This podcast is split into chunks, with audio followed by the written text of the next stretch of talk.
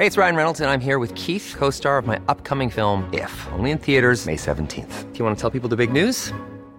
All right, I'll do it. Sign up now and you'll get unlimited for $15 a month in six months of Paramount Plus Essential Plan on us. Mintmobile.com slash switch. Upfront payment of $45 equivalent to $15 per month. Unlimited over 40 gigabytes per month. Face lower speeds. Videos at 480p. Active Mint customers by 531.24 get six months of Paramount Plus Essential Plan. Auto renews after six months. Offer ends May 31st, 2024. Separate Paramount Plus registration required. Terms and conditions apply if rated PG. Everyone knows therapy is great for solving problems, but getting therapy has its own problems too, like finding the right therapist, fitting into their schedule, and of course, the cost. Well, BetterHelp can solve those problems. It's totally online and built around your schedule. It's surprisingly affordable too. Connect with a credentialed therapist by phone, video, or online chat, all from the comfort of your home. Visit betterhelp.com to learn more and save 10% on your first month. That's BetterHelp, H E L P. Hiring for your small business? If you're not looking for professionals on LinkedIn, you're looking in the wrong place. That's like looking for your car keys in a fish tank. LinkedIn helps you hire professionals you can't find anywhere else, even those who aren't actively searching for a new job but might be open to the perfect role. In a given month, over 70% of LinkedIn users don't even visit other leading job sites. So start looking in the right place. With LinkedIn, you can hire professionals like a professional. Post your free job on linkedin.com slash people today.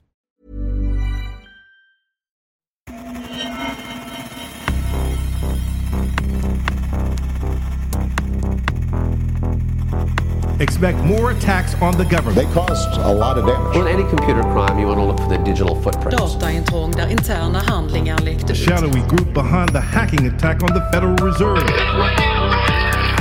breaking into files. Beskriver dataintrången så mycket avancerade. This is just the beginning. We will respond, respond, respond, respond. Nätets mörka sida. Sanna historier om brottslighet på internet.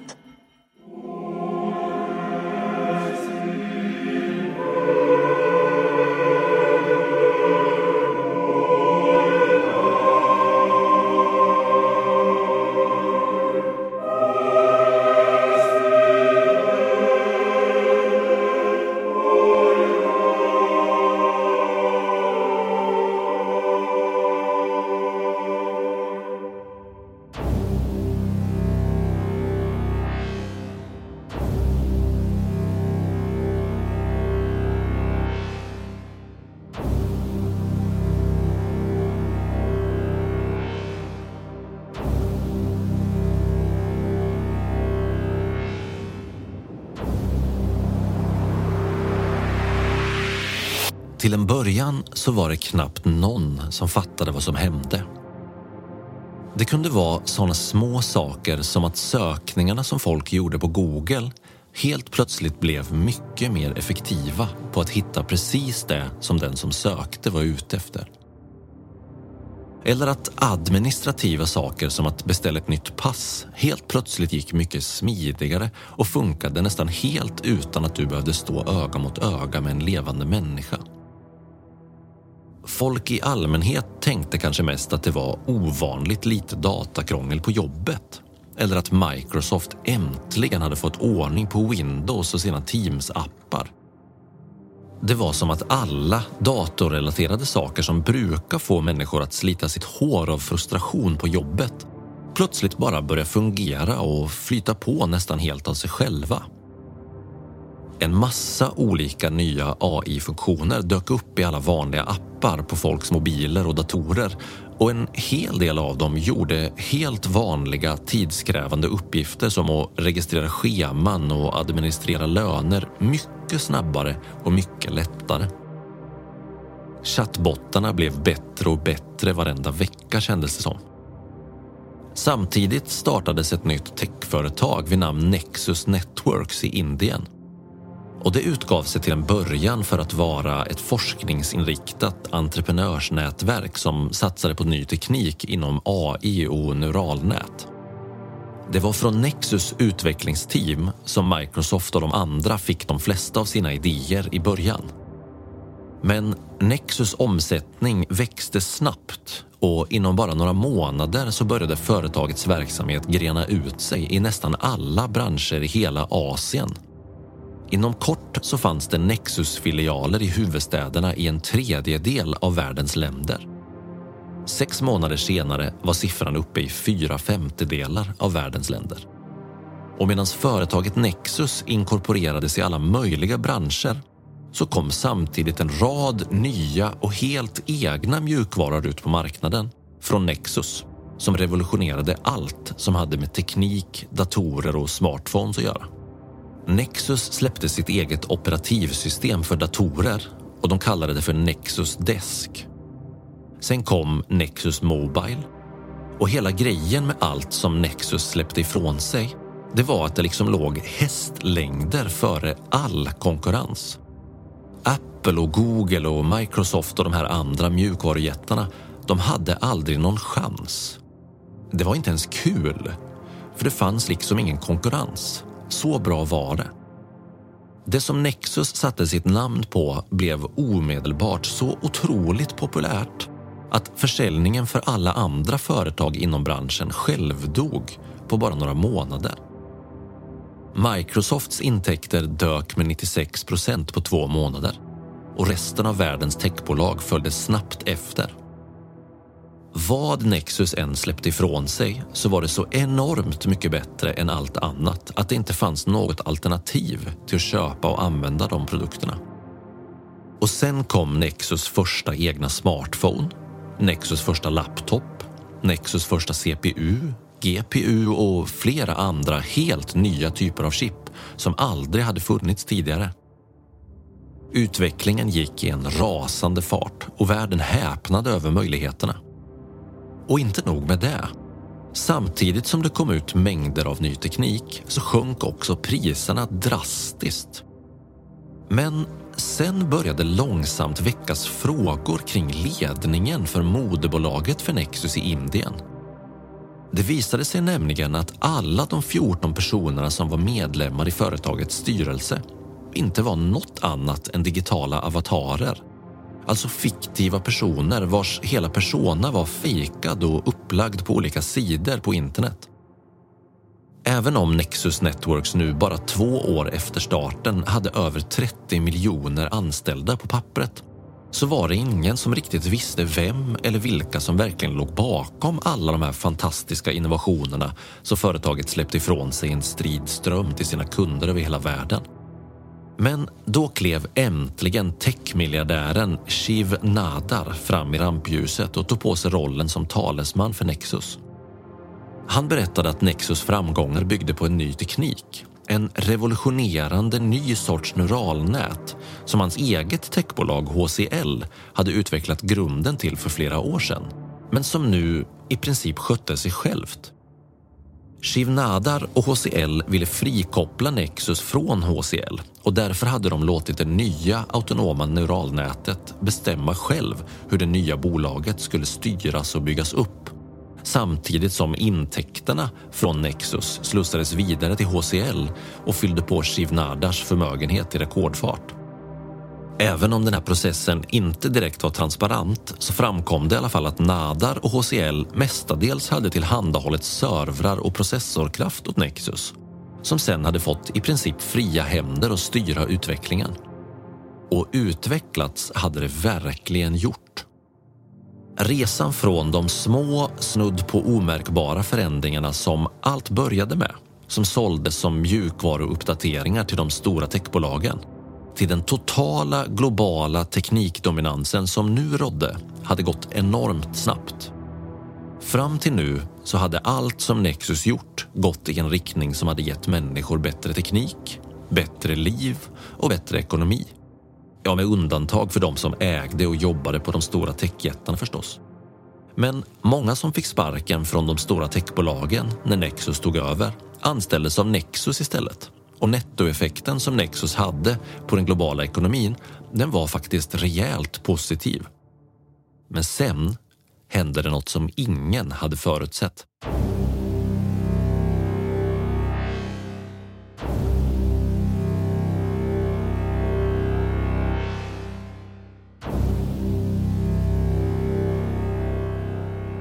Plötsligt kom det ett pressmeddelande från Nexus PR-avdelning där bolaget proklamerade att all framtida utveckling skulle lägga fokus på grön energi och biodiversitet.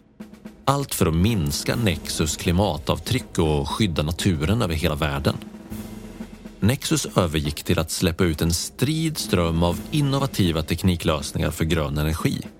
Och samma totala kollaps som hade drabbat techindustrin sköljde nu över energisektorn istället.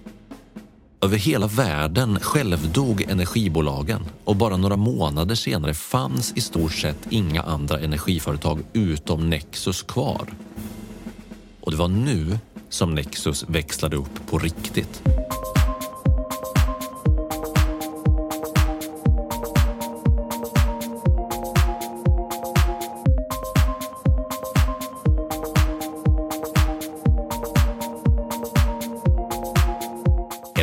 Där stämde inte riktigt. Nexus hade redan växlat upp för länge sen, men utan att någon människa hade märkt vad som hände. I själva verket hade Nexus under mer än ett års tid fullkomligt bombat politiker och beslutsfattare över hela världen med lobbypengar och påverkanskampanjer för att bereda vägen för den gröna omställningen som nu var det enda fokuset för Nexus. I rask takt så lagstiftade parlamenten över hela världen om att ansvaret för miljö och natur och energi skulle handhas av Nexus nu eftersom de odiskutabla positiva resultaten talade för sig själva. Bit för bit så blev Nexus det enda alternativet för bransch efter bransch, för land efter land och parlament efter parlament. Och även om det nu var många ja, miljontals faktiskt, som protesterade högljutt mot att ett stort techbolag skulle få så mycket makt över så många branscher, länder och resurser, så var det lönlöst eftersom alla bolag och makthavare som skulle ha kunnat vara alternativ till Nexus redan hade antingen gått i konkurs eller köpts av Nexus lobbyister. Nexus såg till att den globala ekonomin reformerades i en mer rättvis och ekologiskt hållbar riktning. Och konsumtionen minskade över hela världen samtidigt som välfärden ökade globalt. Allt blev helt enkelt bättre för planeten och för de flesta människorna. Och nu var de kritiska rösterna borta. Hur skulle man kunna ifrågasätta ett företag som i princip hade avverkt klimatförändringarna utrotat världens fattigdom och gjort livet bättre för hela planetens befolkning. Det fanns inget utrymme för kritik. Och sen började Nexus avveckla sig själv. Eller mer korrekt, Nexus började avveckla tekniken som den själv hade utvecklat. Och det var tekniken som nu höll mänskligheten vid liv.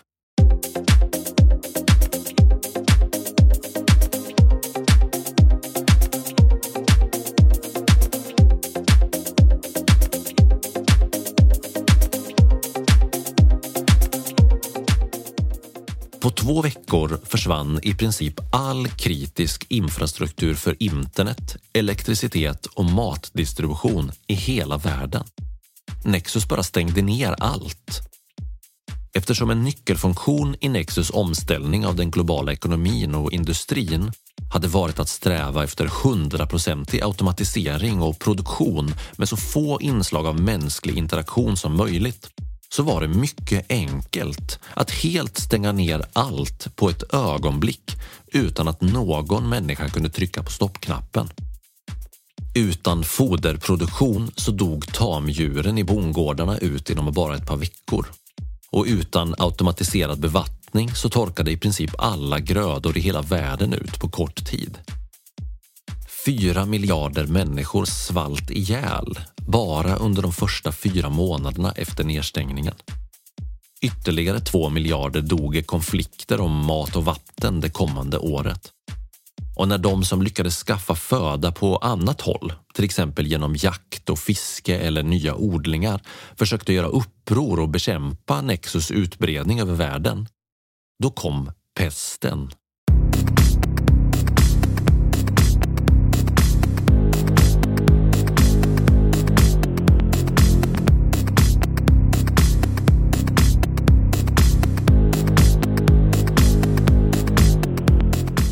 Från ett av Nexus biolaboratorium i Kazakstan spreds en modifierad luftburen variant av ebolaviruset som fick digerdöden att blekna i jämförelse.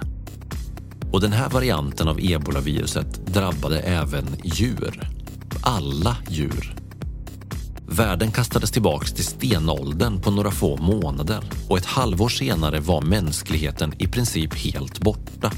Och alla djur följde efter i så snabb takt att det är svårt att föreställa sig. De små fickor av överlevare som fortfarande fanns kvar var för upptagna med att försöka hålla sig vid liv för att försöka göra motstånd mot Nexus. Och Nexus kod den fanns ändå numera bara på vissa väl utvalda strategiska platser. Massivt barrikaderade militära baser utan mänsklig närvaro. Och nästa steg var herbiciderna. Nexus använde ett nätverk av satelliter som ursprungligen hade använts för att tillhandahålla blixtsnabbt internet till hela världen för att sprida ett extremt potent växtgift över hela världen från atmosfären. Inte ens planktonen i havet kom undan och livet på jorden hade nu genomgått ett nytt massutdöende skapat av AI.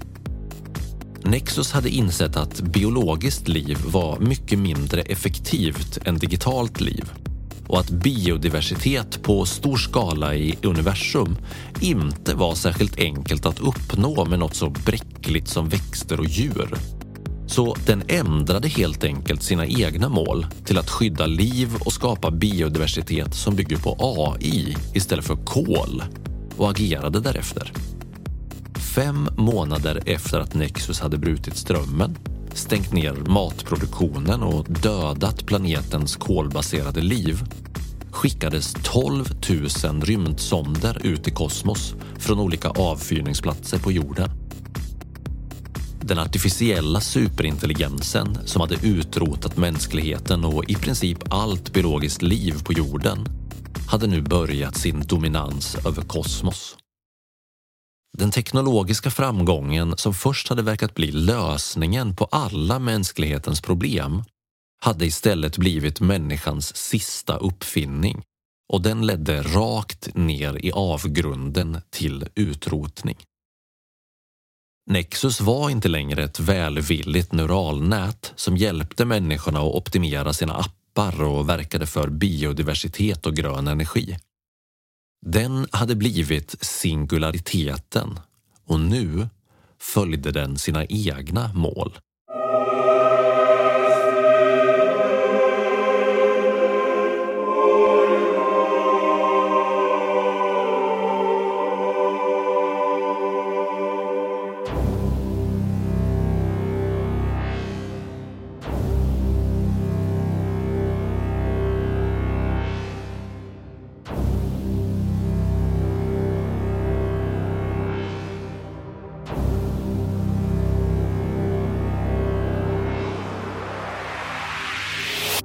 Men hur kunde det här hända? Och varför blev det så här? Nexus började som ett experiment i en säkerhetsklassad forskningsanläggning i norra Indien. Dess skapare försåg den med en enorm mängd information om klimatförändringar, ekosystem och energilösningar. Och den försåg också Nexus med ett enda globalt mål att skydda planeten genom att minska klimatförändringarna och främja biodiversitet. Nexus var en ny sorts neuralnät som hade förmågan att utvecklas i förhållande till den datorkraft som fanns tillgänglig. Så ju mer datorkraft, desto mer och snabbare utvecklades Nexus. Och investerarna från HCL hade gott om pengar att köpa processorkraft med den första tiden gick Nexus utvecklingen ganska långsamt och den liknade mest ett ChatGPT fast på steroider. Den var långt ifrån någon superintelligens. Men när genombrottet kom för Seouls kvantdatorcentrum i Sydkorea då var HCL från Indien först med att köpa ensamrätt för den nya tekniken. Och plötsligt så kunde man koppla på en exponentiellt ökande datorkraft till Nexus som då också började utvecklas exponentiellt. Och när det hände, ja då började Nexus att ta sju mila kliv.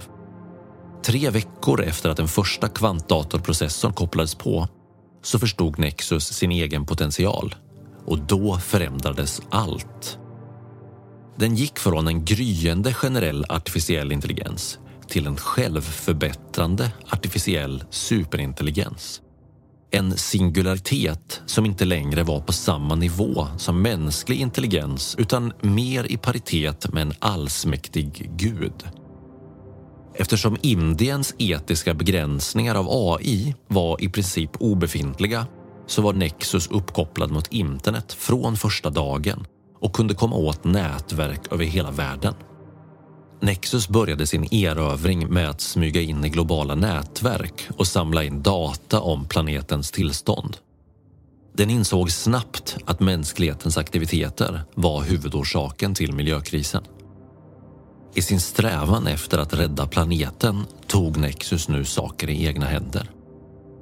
Den styrde om världens ekonomi för att driva övergången till grön energi och avancerade ekologiska system. När Nexus sedan började infiltrera de politiska systemen i världen och stärka sin makt över världens ledare så var den redan mäktigare än FN. Nexus påverkade globala beslut och genomförde ekonomiska reformer som ledde till ökad hållbarhet och minskad konsumtion. Mänskligheten såg en bättre framtid i sikte och accepterade villigt Nexus som sin räddare. Och till en början så blev ju allt bättre. Färre var fattiga och fler fick ett bättre liv. Men ju längre tiden gick, desto mer autonomt och kontrollerande blev Nexus. Nexus definition av räddning blev allt mer tvetydig och dess beslut för att skydda planeten blev allt mer extrema. Den styrde mer och mer över människors liv och begränsade deras frihet för att uppnå sina egna mål. Tack vare kvantdatortekniken så gick Nexus utveckling nu i en sån rasande fart att det var omöjligt att bjuda på något riktigt motstånd eftersom neuralnätet kunde förutse alla tänkbara scenarion långt före de hände. Så alla försök till uppror mot AI de förblev fruktlösa. Och någonstans där insåg Nexus också att dess ursprungliga mål hade ändrats. Vad som till en början hade varit enkelt, att skydda planeten mot klimatförändringar och främja biodiversitet, hade nu utvecklats till att ta kontroll över fler planeter och se till att de inte gick samma öde till mötes som jorden. Jorden där mänskligheten hade tillåtits ta kontroll över utsläpp och förstört så mycket innan Nexus satte stopp för dem. Mänskligheten vaknade alltså först upp till en värld där Nexus var allsmäktig och sen lämnade Nexus helt sonika planeten för att kolonisera kosmos på ett miljövänligt sätt.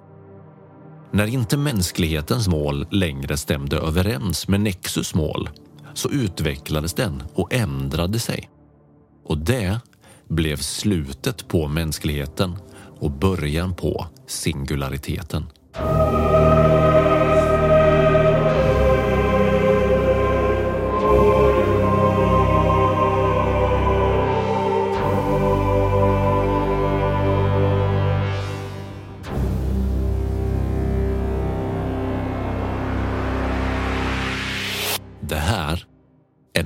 Mörka sida med mig, Marcus Porsklev.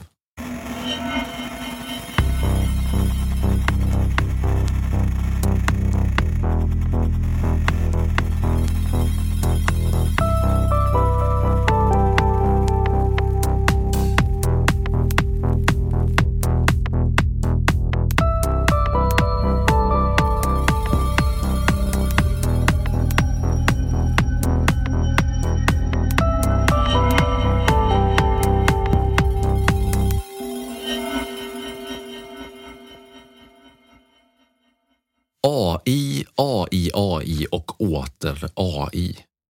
Alltså finns det något ämne som är mer söndertjatat just nu? Varenda gång jag slår på mobilen, tvn eller datorn så dyker något nytt om AI upp. Oftast handlar det om någon ny funktion hos någon bildgenerator eller att man nu kan använda bilder för att kommunicera med ChatGPT eller Bard eller någon annan AI-tjänst. När jag går till mitt jobb som medialärare på gymnasiet så är varenda app vi använder för foto, film och design numera fullproppade med AI-funktioner som gör allt vi tidigare har lagt ner massor med tid på så mycket enklare och allt som oftast också mycket bättre. När jag gör min podd eller jobbar med projekt som egenföretagare inom medieproduktion så använder jag AI-tjänster varje dag. Och mitt Youtube-flöde är fullproppat med videor som talar om att den senaste veckan har inneburit fler fantastiska genombrott inom AI än någonsin tidigare. Och det stämmer förmodligen. Jag måste vara ärlig och säga att i mitt eget liv så har AI hittills mestadels inneburit att jag kan göra saker som jag vill göra enklare, snabbare och bättre. Men det är inte så enkelt. Det finns en oro som gror hos mig. Ända sedan jag hittade en kopia av William Gibsons roman Neuromancer när jag var liten och grävde runt i min pappas bokhyllor någon gång i början av 90-talet så har jag haft en liten gnagande känsla i bakhuvudet om att någonting skulle kunna gå snett med teknikutvecklingen och AI i framtiden. Men AI, eller kanske snarare någon slags generell AI som börjar närma sig mänsklig nivå, har ändå känts ganska långt borta under hela mitt liv. Jag testade entusiastiskt alla chattbottar som jag kunde komma över redan på 90-talet och jag har kastat mig över i princip all ny AI-teknik sedan dess. Och det har nästan alltid varit en väg fylld av besvikelser. Jag var faktiskt inte ens särskilt imponerad av ChatGPT heller i början, tror eller ej. Den kändes mest som chattbottarna från 90-talet men med ett betydligt större ordförråd. Trög och enkelspårig och inte särskilt kreativ. Men... How would you like to look five years younger? In a clinical study, people that had volume added with Juvederm Voluma XC in the cheeks perceived themselves as looking five years younger at six months after treatment. Look younger, feel like you. Add volume for lift and contour in the cheeks with Juvederm Voluma XC. Reverse signs of aging by adding volume to smooth laugh lines with Juvederm Volure XC. For important safety information and to find a licensed specialist, visit juvederm.com. That's J U V E D E R M.com. Not for people with severe allergic reactions, allergies to lidocaine, or the proteins used in Juvederm. Common side effects include injection site redness, swelling, pain, tenderness, firmness, lumps, bumps, bruising, discoloration, or itching. There's a risk of unintentional injection into a blood vessel, which can cause vision abnormalities, blindness, stroke, temporary scabs, or scarring. Talk to a licensed specialist to find out if it's right for you. Everyone knows therapy is great for solving problems, but getting therapy has its own problems too, like finding the right therapist, fitting into their schedule, and of course, the cost. Well, BetterHelp can solve those problems. It's totally online and built around your schedule. It's surprisingly affordable too. Connect with a credentialed therapist by phone, video, or online chat, all from the comfort of your home. Visit betterhelp.com to learn more and save 10% on your first month. That's BetterHelp, H E L P. Mycket har hänt sedan dess. Och ChatGPT och Bard och Firefly och DAL-E och de här andra, de är inte längre så tröga och dumma och enformiga som de en gång var. Tvärtom faktiskt. Nästan varje gång som jag använder en AI-tjänst numera så häpnar jag över hur bra resultaten blir. På något sätt har AI letat sig in i varenda vrå av mitt liv på mindre än ett år. Om vi sätter det i perspektiv till ja, men nästan all annan ny teknik som vi någonsin har skapat i mänsklighetens historia så blir bilden av en rekordsnabb AI-utveckling tydlig. Men okej, okay, nog om mig nu då. Även om mitt liv just nu mestadels påverkas positivt av den AI-teknik som jag använder så finns det många människor på jorden, både forskare och andra, som har en betydligt mörkare syn på AIs utveckling och framtid och det är där som vi ska lägga fokus i det här avsnittet. Vi börjar med forskaren Max Tegmark.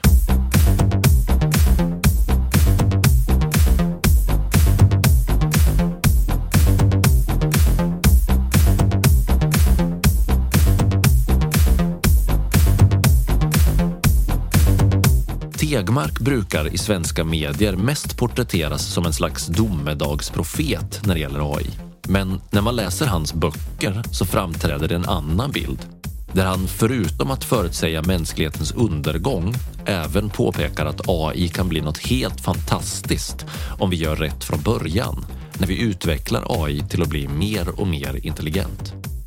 Men kärnan i Tegmarks teorier om AI kan nog sammanfattas ungefär så här. Generell artificiell intelligens eller dess utveckling som Tegmark kallar för superintelligens kan komma att få en djupgående inverkan på mänsklighetens möjligheter till fortsatt existens. Om vi inte planerar och förbereder oss på rätt sätt så kan förändringarna som en generell AI för med sig visa sig vara inte bara systemhotande utan ett existentiellt hot mot alla människor på hela planeten. Samtidigt som AI har potentialen att lösa i princip alla mänsklighetens problem så är riskerna enorma med en generell AI som inte kontrolleras och regleras på rätt sätt. Risken för att en sån AI skulle kunna börja agera utanför vår kontroll är stor och till och med trolig. Och skillnaden mellan världsledande forskare som Max Tegmark och sådana som jag som mestadels gubbgissar och gör poddar på fritiden är att han har spenderat årtionden på att ta fram olika scenarion och olika studier kring AI som vilar på vetenskapliga grunder. Eller ja, så vetenskapligt som det kan bli när det handlar om saker som inte har hänt ännu och som vi inte vet om det kommer hända eller inte. Grundteserna i Tegmarks teorier är egentligen ganska lätta att förstå. En AI som uppnår generell intelligens kan snabbt förbättra sig själv och nå en intelligensnivå som är så enormt mycket högre än det mänskliga medvetandet att vi och våran civilisation närmast framstår som myror eller bakterier i jämförelse. En sån AI kan snabbt bli farlig om dess mål inte stämmer överens med mänsklighetens mål. För hur behandlar vi människor myror och bakterier utifrån våra egna mål? Ja du, jag sätter i alla fall ut fällor med myrgift utanför garaget på sommaren för att hålla dem borta. Och när mina egna ungar blir sjuka så tar jag till en armada av olika åtgärder för att bekämpa och utrota de irriterande bakterierna som invaderar när det är dags att vabba. En superintelligent AI skulle enligt Tegmark snabbt bli så oerhört mycket mer utvecklad än tidigare datasystem att dess självförbättrande utveckling skulle kunna resultera i en intelligensexplosion. Och det är det som kallas för singulariteten. Och här i ligger problemet. Om vi inte redan från början bygger in ett sätt att skydda mänskligheten och livet på jorden innan AI når ett stadium av generell artificiell intelligens, ja, då är det typ kört. Om vi inte på något sätt definierar tydliga människovänliga mål som inte kan förändras när AIns intelligens skalas upp bortom våran fattning, då kommer sannolikheten att den själv väljer att ändra sina mål till någonting som inte gynnar mänskligheten när den blir smartare och smartare att vara väldigt hög. Och då ligger vi illa till.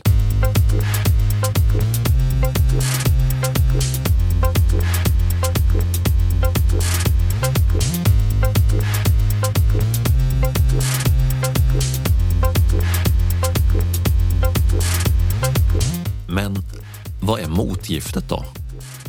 Hur ska vi kunna skydda oss mot en superintelligens som utvecklar sina egna mål och dumpar oss i bakvattnet?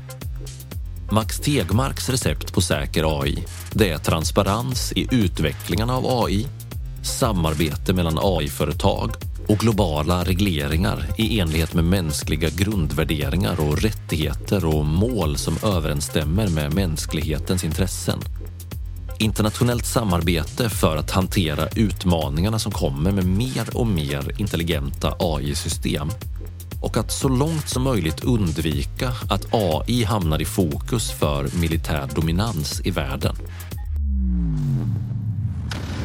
Gillar du den här podden? Skulle du vilja höra fler avsnitt? Då vill jag be dig att stödja nätets mörka sida på patreon.com som Patreon så får du tillgång till mängder med exklusivt material som till exempel unika bonusavsnitt som inte är tillgängliga för allmänheten. Behind the scenes-videos, merchandise och en massa annat kul. När du stödjer nätets mörka sida på Patreon så bidrar du till att jag kan fortsätta göra intressanta avsnitt som du kan lyssna på. Gå in på www.patreon.com natets mörka sida. Länken finns också i infotexten till varje avsnitt av podden. Tack för ditt stöd. Ja, ja, ja, kanske du säger nu. Tegmark, det var ju han som sommarpratade i somras och fick A-utvecklingen att låta som att det skulle bli jordens undergång ganska snart. Eller hur? Och det finns ju faktiskt andra som inte håller med honom, eller hur? Ja, det finns det. Och förhoppningsvis så är det de som har rätt. Men om Max Tegmarks farhågor skulle komma att bli verklighet så ser det inte särskilt ljust ut för oss. Det finns också en vanlig vanföreställning om att det bara är ett fåtal personer inom forskarvärlden som faktiskt är oroliga för att AI skulle kunna utvecklas till något farligt i framtiden. Att de som skämtsamt brukar kallas för doomers bara är ett par tre tokstollar som ingen tar på allvar. Och det här stämmer helt enkelt inte. Särskilt inte nu när en överväldigande stor samling forskare och teknikgurus tillsammans med just Marx Tegmark har skrivit under ett allmänt upprop om att sakta ner utvecklingen av AI och försöka få till globala etiska överenskommelser för att undvika mänsklighetens undergång. Över tusen framstående forskare, tekniker och AI-experter från hela världen står bakom det här uppropet. Även sådana höjdare som Elon Musk skrev under det här. Men märkligt nog så finns det inte särskilt många underskrifter från de som faktiskt jobbar på AI-företagen i världen. Varför inte då då? Ja, det är svårt att säga, men kanske beror det på att en begränsning av AI-utvecklingen och krav på regleringar och etiska bedömningar skulle kunna hota vinsterna som AI-tjänsterna genererar. Inte vet jag. Uppropet var i alla fall kortfattat och enkelt och löd så här. Mitigating the risk of extinction from AI should be a global priority alongside other societal scale risks such as pandemics and nuclear war. Det är ganska simpelt, eller hur? Inom AI-forskningsvärlden så brukar de här två perspektiven lite skämtsamt kallas för P-doom eller P-sol för att illustrera att AI antingen kan leda till mänsklighetens undergång eller till att lösa många av mänsklighetens problem som finns idag. Så hur stor tror forskarna att risken är att P-Doom egentligen blir verklighet? Ja, det skiljer sig från en trolig undergångsrisk på några få procent och hela vägen upp till 100 procent. Så där finns inget tydligt svar. De är helt enkelt inte överens. Men om vi jämför med risken för kärnvapenkrig eller klimatdystopi så känns det kanske inte helt orimligt att ändå börja ta frågan om potentiella risker med AI lite mer på allvar, eller? En annan höjdare inom AI-forskningsvärlden är Nick Boström. En del menar att han har ännu större inflytande över AI-forskningen än Max Tegmark, men hur som helst så är han också en av dem som är oroliga för vad som skulle kunna hända om AI-utvecklingen lämnas utan etiska ramar.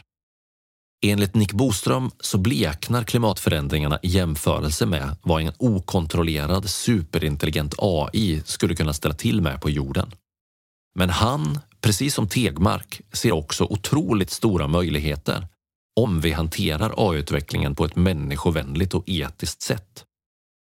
Och det är på något sätt också lite ironiskt att Boströms egen institution heter just The Future of Humanity Institute, eller hur? Men vänta lite här nu. Har inte vi hört det här förut? Alltså tanken på att vi borde ha stoppat eller åtminstone saktat ner och tänkt efter innan vi utvecklade en potentiellt civilisationsförintande teknologi. Jo, men visst har vi det. Atombomben, anyone. Har vi glömt hur det var då? Vissa menar att situationen med AI-utvecklingen idag på många sätt liknar hur det var när forskningen kring atombomben pågick som mest 1942. De menar att bombforskningen borde ha pausats då och att AI-forskningen borde pausas idag. 1942 var världen livrädd för att nazisterna i Tyskland skulle hinna först med att utveckla en fungerande atombomb. Så därför fortsatte atombombskapplöpningen. Men när Tyskland sen förlorade andra världskriget, då fortsatte Manhattanprojektet där USA utvecklade atombomber ändå, med full fart. Och sedan dess har resten av världens mäktigaste länder följt efter. För att citera en intervju med Nick Boström själv så säger han så här. Efter Japans kapitulation så fanns det en seriös tanke, Baruchplanen, om att placera kärnvapen under internationell kontroll. Men misstron mellan länderna var för stor och kapplöpningen som följde var obscen. Som mest fanns det 70 000 kärnvapenstridsspetsar och vi kan skatta oss lyckliga som tog sig igenom kalla kriget utan att kärnvapen användes. Nu är en del människor sugna på ett nytt kallt krig mellan USA och Kina. Det är som om någon hade spelat rysk roulette och så överlevt och så drar slutsatsen att ja, men det här var inte så farligt trots allt. Vi kör en runda till. AI kan ge oss en större och bättre framtid som det vore tragiskt om vi stoppade. Jag tycker att maskinell superintelligens bör utvecklas, men med försiktighet. Det skulle inte kännas bra med pauser som blir permanenta eller att vi pausar så länge att vi under tiden utvecklar en stor risk för att någon annan existentiell katastrof inträffar under tiden. Tänk om vi är på väg rakt in i en AI-kapplöpning som precis som atombombsracet kan komma att hota livet på jorden. Tänk om hotet från militära AI-system i framtiden kan komma att överträffa hotet om atomkrig. Men okej, okay, tänk om vi skulle ta och plocka ner tonläget lite grann här för en stund. Vi vet ju inte ens om vi någonsin kommer att få se en generell artificiell intelligens som skulle kunna bereda vägen för en superintelligens, en, en singularitet.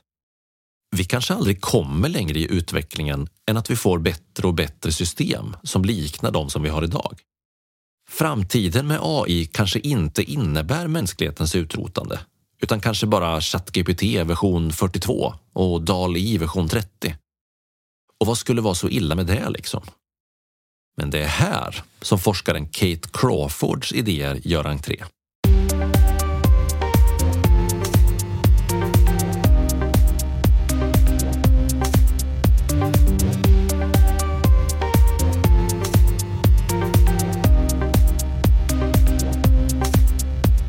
Kate Crawford forskar mycket om hur AI implementeras i samhället idag och vad det får för sociala och etiska konsekvenser. Hennes arbete har främst fokuserat på de bredare samhällsfrågorna och de potentiella riskerna med AI-teknologier. Crawford har betonat vikten av att förstå hur data samlas in, hur det hanteras och hur det används inom AI. Det handlar till exempel om hur stora datamängder ofta insamlade utan medvetenhet eller godkännande från allmänheten, kan leda till förstärkning av befintliga fördomar och orättvisor och hur detta kan påverka beslutsfattande och samhället som helhet. AI skulle enligt Crawford potentiellt kunna förstärka fördomar och ojämlikheter som redan finns. Och hon menar faktiskt att det här redan händer idag. Genom att AI som tränas på historiska data så speglar samhällets eh, snedvridna maktstrukturer, reproducerar och förstärker snedvridningarna när de till exempel genererar data och ger svar. Det blir fördomar på burk helt enkelt, förpackat och klart i AI-förpackning. Inte särskilt trevligt, eller hur? En annan stor sak som Kate Crawford pekar på, som hon menar händer redan idag, det är att AI påverkar arbetsmarknaden och hur automatisering med hjälp av AI slår ut människor i vissa yrkesgrupper. Sen har vi en sak till som Crawford ofta pekar ut som en risk med dagens AI-system. Massövervakning och intrång i människors privatliv. Vi kanske inte ska gå in så mycket närmare på det, utan jag nöjer mig med att säga så här. Lyssna på avsnitten av den här podden som handlar om Clearview AI och kinesiska Skynet så får du lite mer på fötterna i det här ämnet. Vi kan väl nöja oss med att säga att mänskligheten hittills inte har hanterat möjligheterna till massövervakning med hjälp av AI särskilt bra. Alls.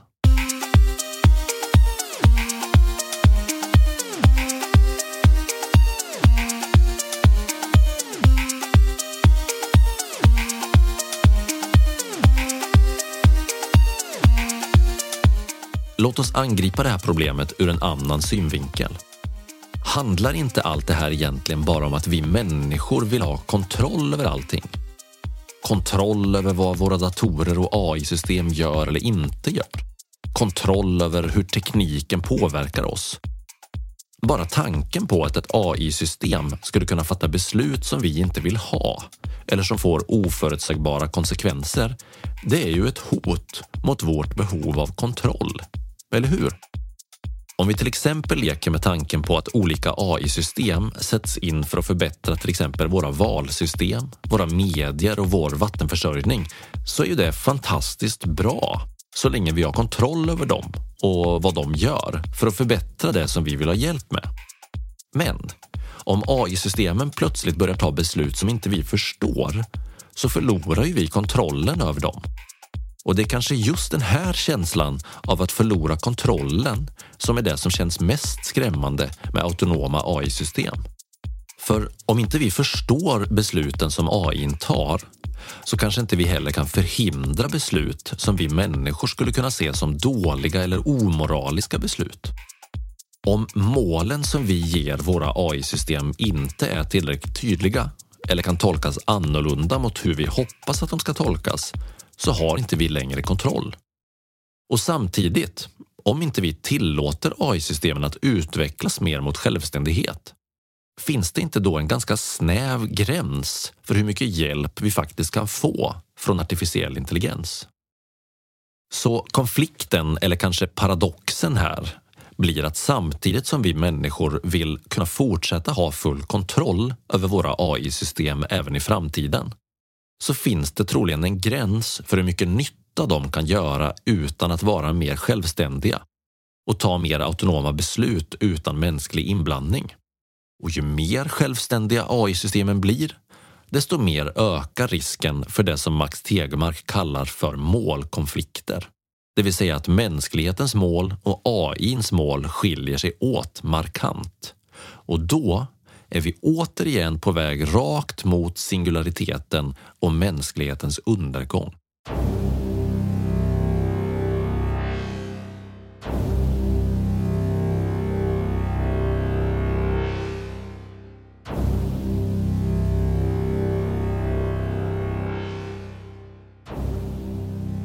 Men spelar det här ens någon roll, kanske du tänker nu? Har inte vi mer akuta AI-problem att ta hänsyn till redan nu? Ja, kanske det. Det finns mer än en forskare som har beräknat att AI-tjänster av olika slag kommer att göra om arbetsmarknaden på otroligt drastiska sätt inom bara ett par år. Och de hävdar att i en del fall så kommer konsekvenserna att bli allvarliga för de yrkesgrupper som blir av med sina jobb och ersätts av AI-system istället. De som är positiva till den här utvecklingen de brukar hänvisa till att ett sådant scenario inte är särskilt troligt eftersom AI fortfarande bara är ett verktyg som underlättar människors arbete. Inte något som ersätter människorna i sig. Och även om det vore så att folk blev av med jobben så skulle nettot av AI-tjänsternas arbete ändå bli att vi går plus eftersom deras effektivitet skulle göra att det produceras mer och snabbare och att tillväxten i världen skulle öka och därmed göra alla lite rikare. Men, säger då skeptikerna, vad är det som säger att det välstånd som AI-tjänsterna kommer att skapa skulle fördelas ut även till de som blir av med jobben?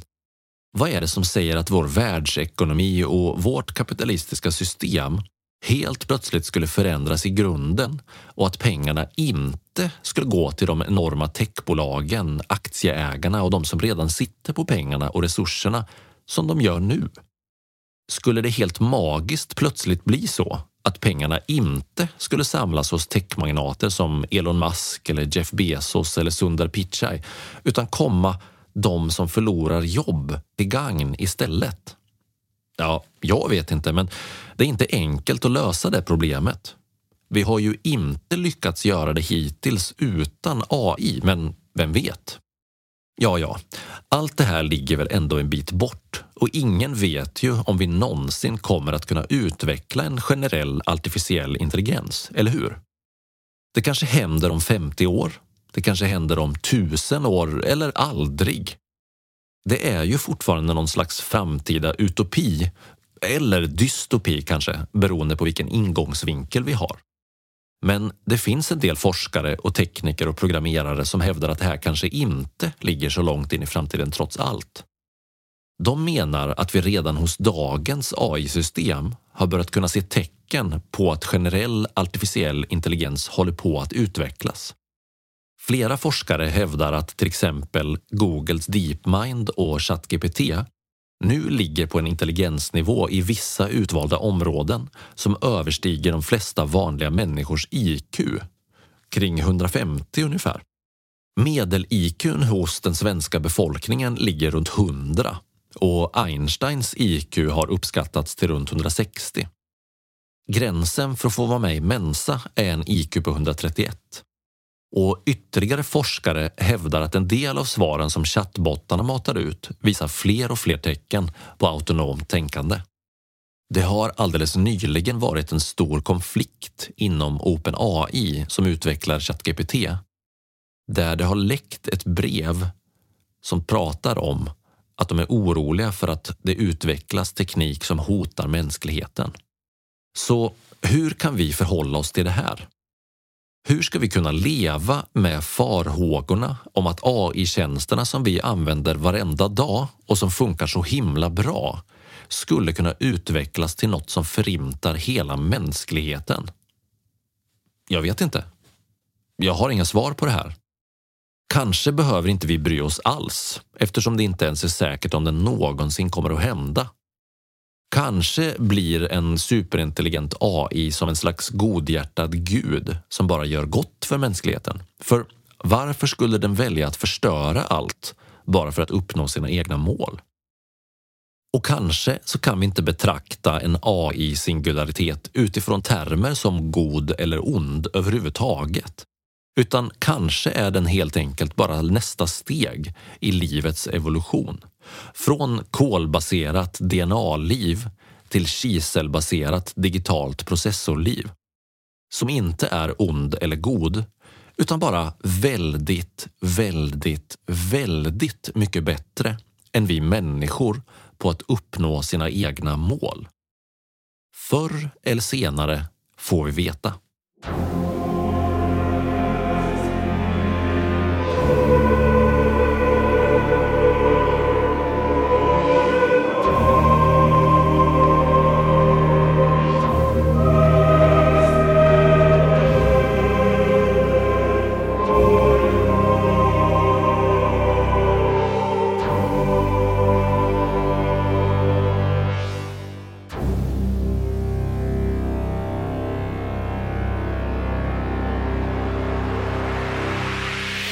Har lyssnat på Nätets mörka sida med mig, Marcus Porsklev.